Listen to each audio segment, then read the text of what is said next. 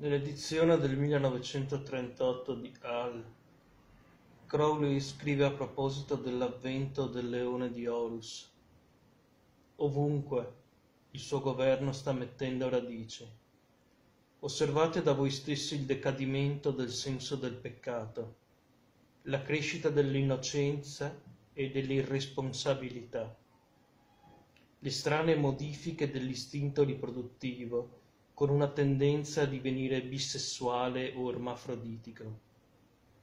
La fiducia infantile nel progresso, unita a una paura da incubo della catastrofe, contro la quale noi siamo solamente a metà desiderosi di prendere precauzioni.